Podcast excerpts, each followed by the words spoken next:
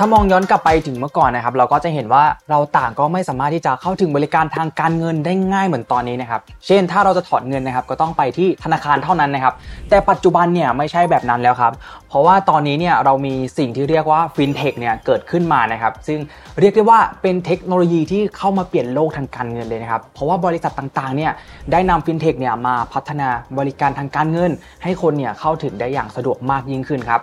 ก็ถ้ายกตัวอย่างให้เห็นภาพง่ายๆนะครับ คือช่วงแรกๆเนี่ยของการนำฟินเทคมาใช้เนี่ยตอนนั้นเนี่ยก็จะมีการเกิดขึ้นของเครื่องถอนเงินอัตโนมัติครับหรือว่าที่เราเรียกกันว่า ATM นั่นเองนะครับแล้วถ้ามองไป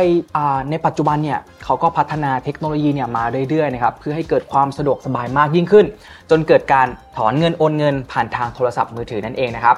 แต่มันก็มีสิ่งหนึ่งนะครับที่เทคโนโลยีเนี่ยเข้ามาช่วย ให้เราเนี่ยมีความสะดวกมากยิ่งขึ้นนะครับในเรื่องของการเงินนะครับ มันก็คือ peer to peer lending นั่นเองนะครับหรือที่เราเรียกกันว่า P2P lending นะครับซึ่งมันคืออะไรนะครับและมีประโยชน์อย่างไร เดี๋ยววันนี้ผมจะมาเล่าให้ฟังนะครับ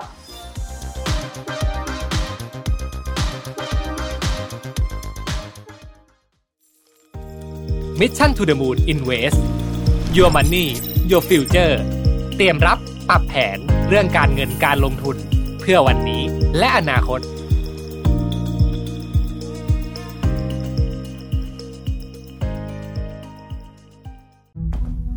ครั้งแรกกับงาน Mission to the Moon Forum 2023 พบกันวันเสาร์ที่ 27 พฤษภาคมนี้ที่ 3 ย่านมิตรทาวน์ฮอร์สามารถซื้อบัตรร่วมงานได้แล้ววันนี้ทาง Zip Event สวัสดีครับ วันนี้อยู่กับผม ชัดภูริวัตรครับ และผมรวิทยานุสาหะครับ สวัสดีครับพี่แท็บ สวัสดีครับชัดครับ ก็ไม่ได้พูดคุยกับพี่แท็บมานานเลยนะครับใช่วันี้ก็เป็นใช่ใช่โอกาสอันดีนะครับ ที่พี่แท็บได้มาร่วมพูดคุยกันนะครับครับ ก็อย่างที่กล่าวไปข้างต้นครับพี่แท็บ วันนี้เนี่ยเราจะมาพูดคุยกันถึงเรื่องของอ่า P2P lending นะครับ แต่ก่อนอื่นเนี่ยก็อยากให้พี่แท็บช่วยเล่าเกี่ยวกับ P2P lending ให้คุณผู้ฟังได้ฟังเพิ่มเติมกันได้ไหมครับว่ามันคืออะไรครับพี่แท็บ P2P lending หรือ peer to peer lending เนี่ยนะครับเอ่อโดยชื่อมันก็ ก็ค่อนข้างจะบอกว่าชัดแหละก็คือการกู้ยืมเงินกันระหว่างบุคคลต่อบุคคลนะครับคือปกติเนี่ยเวลาเรากู้ยืมเงินเราต้องมีส่วนใหญ่ก็กู้ธนาคารใช่ไหมครับอ่าใช่ไหมแต่อันเนี้ยอันเนี้ยจะเป็นอีกแบบหนึ่งนะครับเอ่อธนาคารแห่งประเทศไทยเนี่ยเขาอธิบายหรือว่าให้นิยามคำว่า P2P lending ไว้ว่าการกู้ยืมระหว่างบุคคลกับบุคคลผ่านช่องทางออนไลน์นะครับครับโดยมีแพลตฟอร์มเป็นตัวกลางในการจับคู่หรือว่า match นะฮะให้ระหว่างผู้กู้และผู้ให้กู้ แล้วก็มีการทำสัญญาสินเชื่อ ผู้แน่ก็คือไม่ผ่านธนาคารนั่นเองนะครับอืมครับอ่านะโดยแพลตฟอร์ม P2P lending เนี่ยจะต้องมีหน้าที่ในการเอ่อจัดให้มีคนกลางนะครับเพื่อทำหน้าที่เก็บรักษาเงินแทนนะฮะอาจจะเป็นธนาคารพาณิชย์ก็ได้นะซึ่งหมายความว่าแม้แพลตฟอร์ม P2P lending จะเป็นตัวกลางในการจัดให้มีการกู้ยืมจากทางแพลตฟอร์ม ก็ไม่ได้เป็นคนถือเงินเอาไว้นะฮะอืมแล้วก็ไม่สามารถนำเงินของผู้กู้และผู้ให้กู้ไปใช้อย่างตามใจได้ด้วยนะครับครับอ่าแล้ว P2P lending เนี่ยมีหลักการในการทำงานอย่างไรบ้างครับพี่แท็บครับการทำงานของ P2P lending จะเป็นอย่างนี้นะฮะคือ ผู้กู้จะยื่นขอกู้ผ่านแพลตฟอร์ม โดยเลือกระยะเวลาการกู้วัตถุประสงค์ในการกู้ไปนะครับ ผู้ให้กู้ก็จะเลือกเกณฑ์การลงทุนปล่อยกู้ตามความเสี่ยงที่กำหนด เงินของผู้ให้กู้เนี่ยจะถูกส่งไปที่คนกลางในการเก็บรักษาเงินนะครับ ซึ่งในที่นี้ก็คือผู้ดูแลและเก็บรักษาหลักทรัพย์นะครับ เช่นบริษัทหลักทรัพย์ครับแล้วก็ลงนามสัญญาเงินกู้ผ่านตัวแพลตฟอร์มนะฮะอืมแล้วก็ผู้กู้ก็จะได้เงินจากคนกลางในการเก็บเงินแล้วก็ส่งเงินไปให้นั่นเองนะครับอืมครับ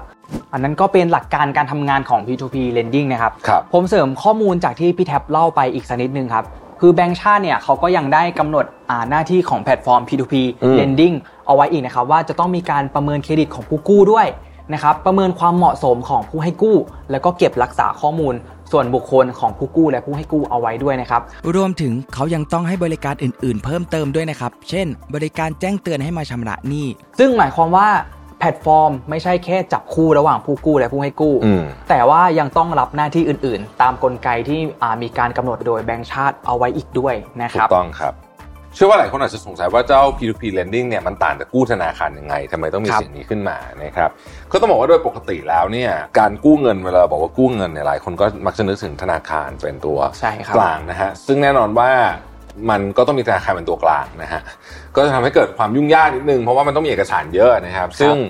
การกู้เงินผ่านธนาคารเนี่ยขั้นตอนก็เยอะแต่ว่าที่สำคัญกว่านั้นก็คือว่าไม่ใช่ทุกคนจะสามารถกู้ได้อ่าใช่เลยครับนะมันก็จะมีโอกาสกู้ผ่านกู้ไม่ผ่านอะไรอย่างเงี้ยครับนะครับเพราะว่าธนาคารเขาจะมีหลักเกณฑ์ที่ค่อนข้างเข้มข้นนะครับใช่เลยครับพี่แท็บนอกจากอาจจะกู้ธนาคารแล้วเนี่ยอีกแหล่งเงินทุนหนึ่งที่หลายคนเนี่ยมักจะไปกู้กันก็คือกู้นอกระบบครับอืมซึ่ง วิธีนี้เนี่ยถือว่ามีความเสี่ยงมากใช่ๆแล้วก็แถมยังมีดอกเบี้ยที่สูงมากด้วย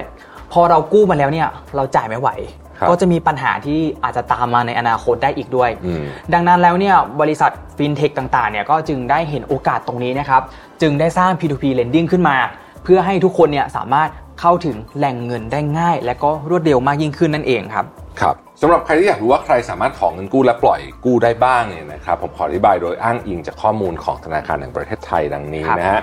คนที่จะกู้ได้เนี่ยจะต้องเป็นบุคคลธรรมดานะครับอืมถ้ากู้เพื่อการอุปโภคบริโภคทั่วไปจะกู้ได้ไม่เกิน 1.5ถึง5เท่าของรายได้นะครับแต่ถ้าจะกู้เพื่อประกอบธุรกิจเนี่ยจะกู้ได้ไม่เกิน 50 ล้านบาท ส่วนอีกฝั่งหนึ่งของคือคนที่ปล่อยกู้นะครับอันนี้จะเป็นบุคคลธรรมดาก็ได้ เป็นนิติบุคคลก็ได้นะครับ โดยถ้าเป็นผู้ลงทุนรายย่อยจะปล่อยกู้ได้ไม่เกิน 5 0 0แสนบาทต่อปีนะครับ แต่หากเป็นผู้ลงทุนสถาบันนะครับ เช่นบริษัทหลักทรัพย์ธนาคารพาณิชย์กองทุนรวมอะไรพวกนี้เนี่ยนะฮะ ก็จะสามารถปล่อยกู้ได้ไม่จำกัดนั่นเองครับ ก็เดี๋ยวผมพาไปดูประโยชน์ของ P2P lending กันบ้างนะครับ บอกเลยว่ามีหลายอย่างเลยครับ เรามาดูกันครับว่ามีอะไรบ้าง อันแรกเลยประโยชน์สำหรับผู้กู้เนี่ยครับก็คือสามารถเข้าถึงแหล่งเงินทุนเนี่ยได้มากขึ้น เพราะโดยปกติแล้วเนี่ยถ้าเรากู้กับธนาคารนะครับธนาคารเนี่ยก็จะมีวิธีในการดูเครดิตของผู้กู้ที่มีความเฉพาะเจาะจงมากกว่านะครับ เช่นกู้กู้เนี่ยจะต้องยื่นสลิปเงินเดือนนะครับแต่สำหรับ P2P lending แล้วเนี่ยก็ไม่จำเป็นต้องยื่นเสมอไปนะครับ สองครับสามารถเข้าถึงแหล่งเงินทุนได้สะดวกขึ้น เพราะไม่ต้องไปทำธุรกรรมที่ธนาคารนะครับ เพียงแค่มีแอปพลิเคชันเนี่ยก็สามารถทำได้เลยนะครับสามครับดอกเบี้ยการกู้จาก P2P lending เนี่ยก็ต่ำกว่าการกู้นอกระบบด้วยนะครับ เพราะว่าจะมีการแข่งขันในการตั้งอัตราดอกเบี้ยของผู้ให้กู้นะครับอืมทำให้ผู้ให้กู้ส่วนใหญ่เนี่ยเขาจะไม่กล้าตั้งอัตราดอกเบี้ยที่สูงเกินไปนะครับ ซึ่งแบงก์ชาติเนี่ยก็ยังได้มีการกำหนดเพดานเอาไว้อีกนะครับว่าดอกเบี้ยเนี่ยต้องไม่เกิน 15%ต่อปีด้วยนะครับ ต่อมาเรามาดูประโยชน์สำหรับผู้ให้กู้กันบ้างนะครับ อันแรกเลยเนี่ยก็คือมีเงินไม่มากก็สามารถลงทุนได้ แล้วก็ได้รับผลตอบแทนในระดับความเสี่ยงที่ยอมรับได้นะครับสองครับ ผู้ให้กู้เนี่ยมีโอกาสที่จะได้รับผลตอบแทนที่สูงขึ้น เพราะว่าเมื่อเทียบกับการลงทุนแบบ low risk แล้วเนี่ยก็คือความเสี่ยงที่ต่ำนะครับ อย่างเช่นการฝากเงินในธนาคารเพื่อรอรับดอกเบี้ยเนี่ย อันนี้เนี่ยก็จะได้รับผลตอบแทนที่สูงกว่านั่นเองครับ ก็จะเห็นแล้วนะครับว่าคอนเซ็ปต์ของ P2P lending เนี่ยมีประโยชน์ทั้งผู้กู้และผู้ให้กู้นะครับครับแล้วด้วยประโยชน์ตรงนี้เนี่ยทำให้ P2P lending เนี่ยเติบโตอย่างรวดเร็วนะครับ โดยในรายงานของ The Business Research Company เนี่ยพบว่าตลาด P2P lending เนี่ยโตขึ้นเพิ่มขึ้นจากเดิมนะครับจากประมาณสักร้อยเจ็ด billion นะฮะหรือประมาณ 3.7 ล้านล้านบาทในปี 2565 เป็น 143 billion นะครับหรือประมาณเกือบเกือบ5ล้านล้านบาทแล้วกันในปี 2566นะครับเยอะมากครับโตมันเกือบ50%ภายในแค่เวลา 1 ปีเท่านั้นเองนะครับครับทีนี้เรามาดูตัวอย่างของแพลตฟอร์ม P2P lending กันบ้างครับ ในต่างประเทศเนี่ยมีการเติบโตอย่างไรบ้างนะครับอืมก่อนอื่นเลยเนี่ยผมจะพาไปรู้จักกับ Zopa นะครับ ก็เขาเป็นแพลตฟอร์มสัญชาติอังกฤษนะครับ แล้วก็เป็นแพลตฟอร์ม P2P lending แรกนะครับของโลกเลย ที่ถือกำเนิดขึ้นครั้งแรกเนี่ยเมื่อปี 2548 ครับ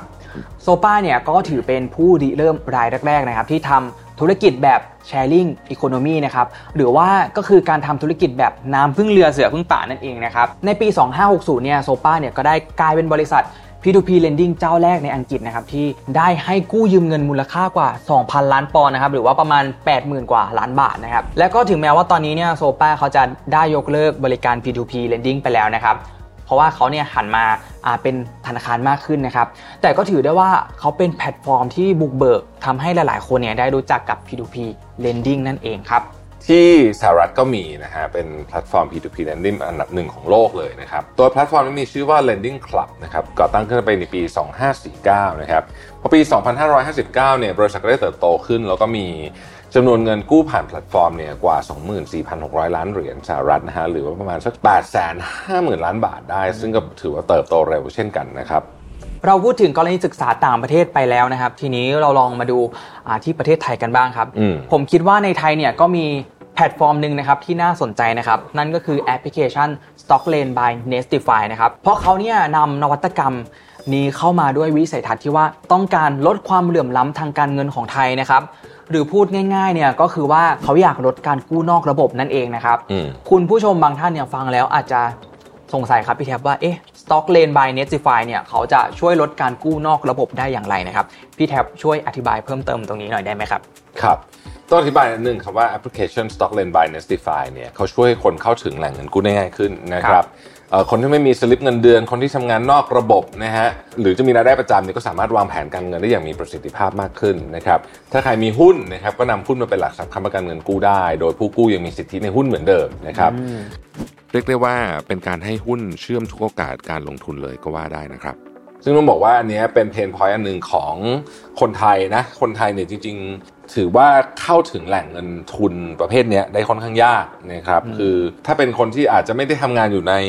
ระบบการทำงานปกติที่เราที่เราเรียกว่าแรงงานนอกระบบแต่แรงงานนอกระบบนี่มันมีเรนจ์กว้างมากนะครับใช่ครับฟรีลงฟรีแลนซ์อะไรแบบเนี้ยจริงๆก็คืออยู่ในกลุ่มนี้หมดเนี่ยนะฮะก็จะทำธุรกรรมทางการเงินลำบากนิดนึงนะครับครับอันนี้ก็จะมาช่วยปิดช่องโหว่ตรงนั้นส่วนฝั่งผู้ให้กู้เนี่ยก็เรียกว่าเป็นการลงทุนระยะสั้นแล้วกันที่ได้รับผลตอบแทนที่เหมาะสมนะครับโดยทั้งผู้กู้และผู้ให้กู้เนี่ยจะได้รับผลตอบแทนตั้งแต่วันแรก และได้รับเงินภายใน 1 วันทำการเมื่อจับคู่สำเร็จนะครับอืมครับสำคัญกว่านั้นฮะก็คือว่าดอกเบี้ยเนี่ยจะต่ำนะทั้งในฝั่งผู้กู้และผู้ให้กู้เลย ซึ่งแพลตฟอร์มเนี้ยจะเหมาะกับผู้ที่มีหุ้นอยู่ในมือแต่ไม่มีรายได้ประจำนะครับผู้ประกอบการขนาดเล็กนะฮะถึงกลางใน SME เนี่ยนะครับแล้วก็นักศึกษาพนักงานออฟฟิศ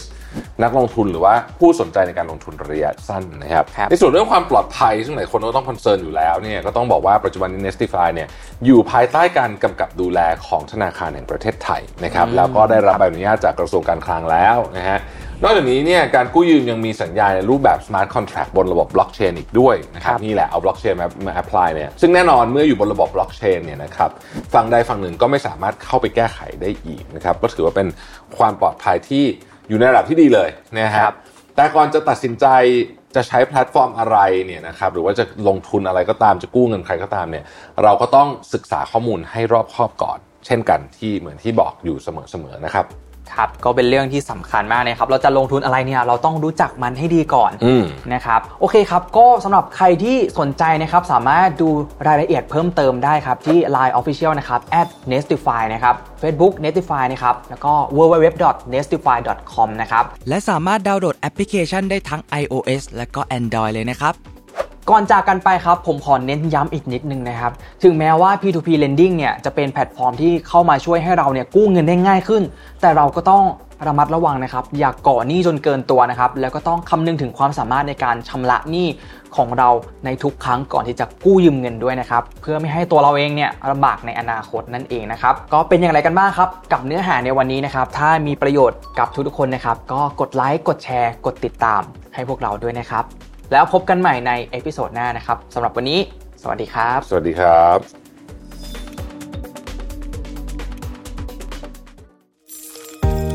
Mission to the Moon Invest Your Money Your Future เตรียมรับปรับแผนเรื่องการเงินการลงทุนเพื่อวันนี้และอนาคต